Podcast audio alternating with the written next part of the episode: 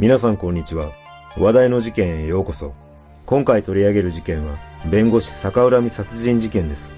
この事件は、弁護士の男性に逆恨みした男が自宅に侵入し、通報によって警察が駆けつけていたものの、結果的に弁護士の男性が殺害された事件です。なぜ警察がいたにもかかわらず、殺害されてしまったのか。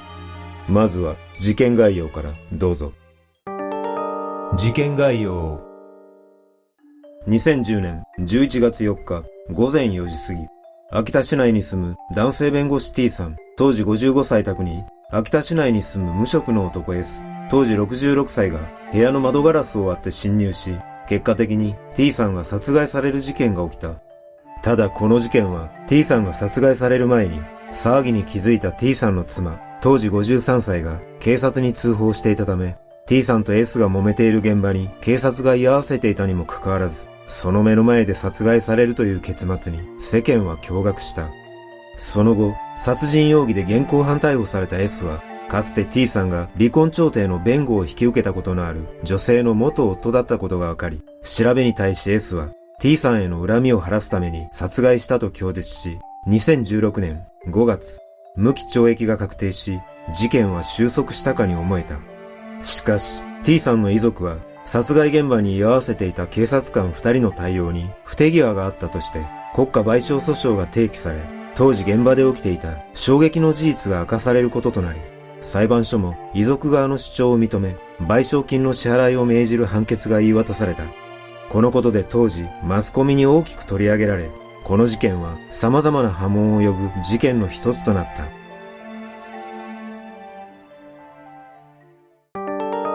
S の決意。実は、殺害された T さんと犯人の S は以前から面識があった。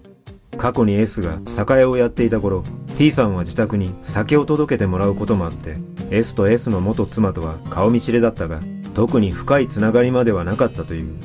しかし、S の中では T さんが弁護士ということもあり、何でも相談できるというような一方的な思い込みをしていた。そんな中、2001年頃、S 夫妻が離婚したため、T さんは S の元妻から離婚後の財産分与請求の依頼を引き受けた。ところが、S の元妻の依頼を受けて間もない頃、S も T さんに財産分与の件で相談をしてきたが、先に元妻から依頼を受けていた T さんは S の依頼を断ったため、このことで S は T さんに裏切られたという思いを抱くこととなった。その後、S 夫妻の財産分の調停が進み、結果的に不動産などを持つ S が、元妻に2030万円を支払うことで、双方納得の上決着した。しかし数年後、S が所有していた不動産を売却したところ、その売却額が財産分与した当時の価値より相当下がっていたため、これに不満を抱いた S は T さんが自分を裏切って元妻の依頼を受け、裁判所とグルになって自分を騙して財産を奪ったと思い込むようになり、次第に T さんへの恨みが募っていき、やがて T さんを殺害する決意をした。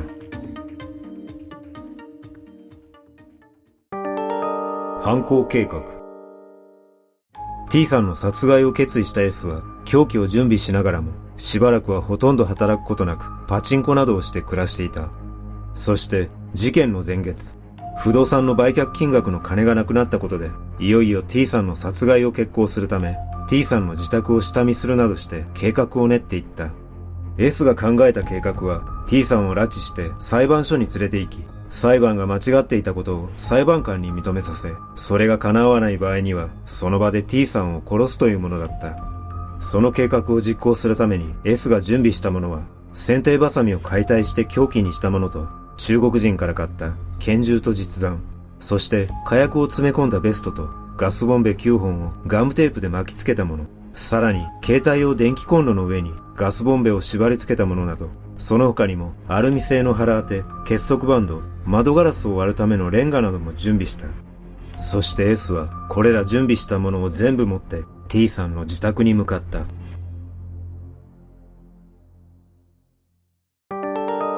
突然の侵入者。11月4日午前4時過ぎ、T さんと T さんの妻はいつも通り別々の寝室で寝ていた。すると T さんの寝室から物音がしたため、妻が目を覚ますと、隣の寝室から、お前を殺しに来た。早くベストを着ろ。と怒鳴る男の声が聞こえた。驚いた妻は T さんが殺されるかもしれないと感じ、すぐに携帯電話で110番通報し、夫を殺すと言っている男が来ている。と必死に訴えかけた。しかし、電話の対応をした警察官は自宅の住所や名前を何度も聞き返したり、電話口から聞こえる侵入者の声に対し、ああ、声聞こえますね。と答えるなど、緩慢な対応だったという。その緊張感のない口ぶりに妻はカッとなり、早く来てください。と言って電話を切った。そのすぐ後、T さんを心配した妻が廊下に出ると、男が廊下から T さんの寝室に銃口を向け、ベストを着ろ。と怒鳴っているのを目撃した。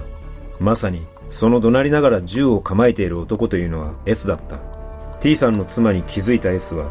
旦那とあんたを殺しに来た。あんたの旦那は悪徳弁護士と呼ばれている。と言うと、T さんに向けていた銃口を妻に向け、こっちに来い。と脅し、腕を掴みながら、隣の応接室の入り口まで連れて行った。そこで、妻はとっさに S の手を振りほどき、台所に駆け込むと、勝手口を開け、警察が入ってこられるようにしたところに、追いかけてきた S に再び拳銃を突きつけられた。その瞬間、妻はひるまず、拳銃を持つ S の右手を掴み上げ、それに T さんも加勢し、拳銃の銃口を天井に向くよう S の腕を二人で持ち上げ、動きを封じた。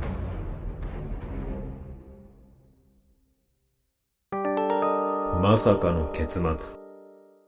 T さんと妻が S の腕を掴んでいる時、大丈夫ですか？と言って、勝手口から駆けつけた警察官二人が台所に入ってきたため、妻は警察官が来てくれたことで安心し、S の腕から手を離した。S はその瞬間を逃さず、まだ T さんに腕を掴まれていたが、逃げようともがき、T さんと共に廊下の方へと移動した。その姿を見て、警察官二人も後を追っていったため、T さんの妻は S が逮捕されることを確信していたが、数十秒経っても誰も戻ってこないため、不思議に思い様子を見に行くと、そこには信じられない光景があった。なんとそこには、警察官二人が T さんの体を両側から挟むようにして、T さんの手首あたりを掴んで腕を上げさせられている姿があった。S はその隙に応接室に一旦隠れ刃物を取り出した。T さんは、俺は被害者だ。犯人はあっちだ。と叫び、妻も、あっちの犯人よ。と応接室の方に目をやって警察官に向けて叫んだ後、妻は台所に避難した。しかし、時すでに遅く、S は持っていた刃物で T さんを襲った。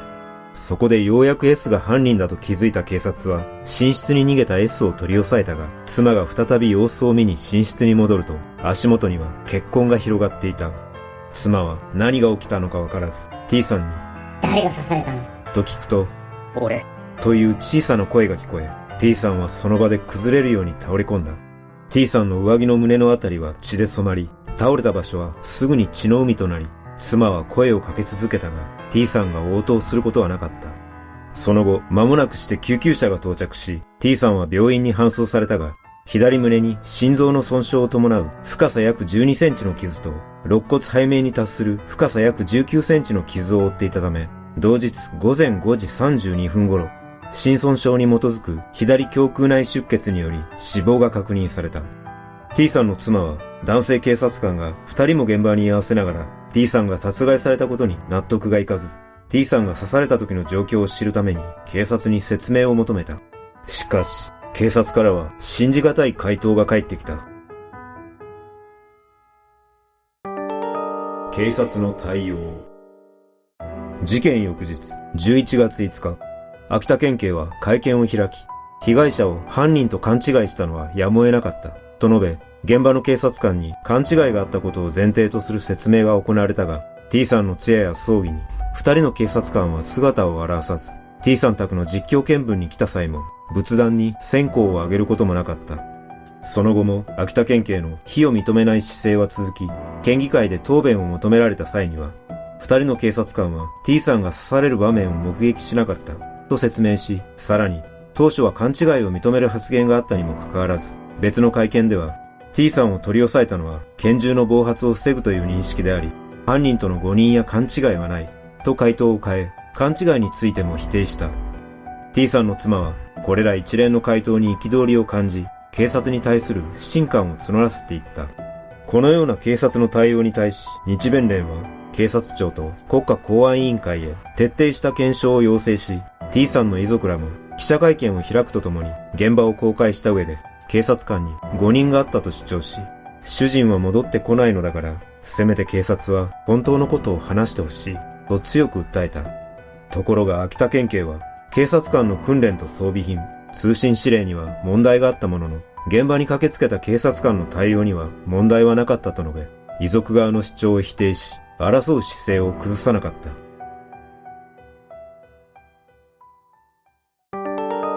二つの裁判。2010年11月25日、検察は S を殺人罪、住居侵入罪及び銃刀法違反の罪で起訴したが、S は住居侵入罪及び銃刀法違反の罪は認めたものの、殺人罪については T さんが剪定バサミの上に倒れ込んで自ら胸を刺したとして認めなかった。しかし、その後の裁判では、弁護士への理不尽な犯行は法治国家における司法制度の根幹を揺るがしかねない。遺族の被害者感情も峻烈である。などとして S を殺人罪で無期懲役とする判決を言い渡した。また、T さんの弁護側は秋田県警の対応に問題があるとして、損害賠償を求める民事訴訟を提起した。弁護側が主張する秋田県警の過失としては、110番通報の聞き取りの不十分さや、現場に駆けつけた際の装備品の不足、さらに警察官だとも名乗らず、被害者を保護せずに逆に拘束して殺害を幇助したというものだった。2017年10月16日、秋田地裁は S の拳銃を T さんが手にしていた状況などから犯人と取り違えた警察官の判断は不合理ではないと警察官の過失を認めなかったが、2019年2月13日、仙台高裁で開かれた控訴審判決で裁判長は、警察官二人は弁護士の生命身体を保護する義務に反して規制権限を適切に行使しなかったとして警察官の過失を認定し賠償を命じる逆転判決を言い渡した。これによって、この事件は幕を閉じることとなったが、警察に対する不信感を全て拭うことはできず、遺族だけでなく世間に対しても警察の対応に遺恨を残す結果となった。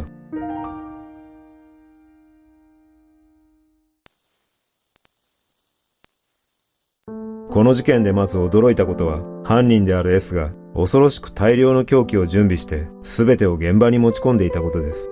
その中には何に使用するつもりだったのかわからないものも含まれており、犯行にこれほど多くの凶器を持ち込んだ事例はあまり前例がないように感じます。もしかしたら S はかなりの小心者だったために過度の準備を行ったのかもしれません。とはいえ、やはりこの事件で注目すべき点は警察の対応についてです。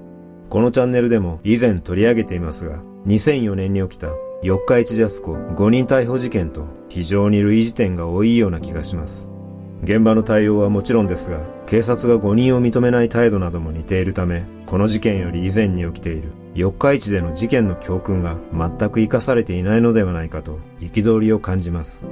また、遺族が起こした民事裁判において、一審では警察の過失が認められなかったものの、控訴審で仙台高裁が警察の過失を認める逆転判決を出したことは、この事件の状況を鑑みると正しい判断だと感じます。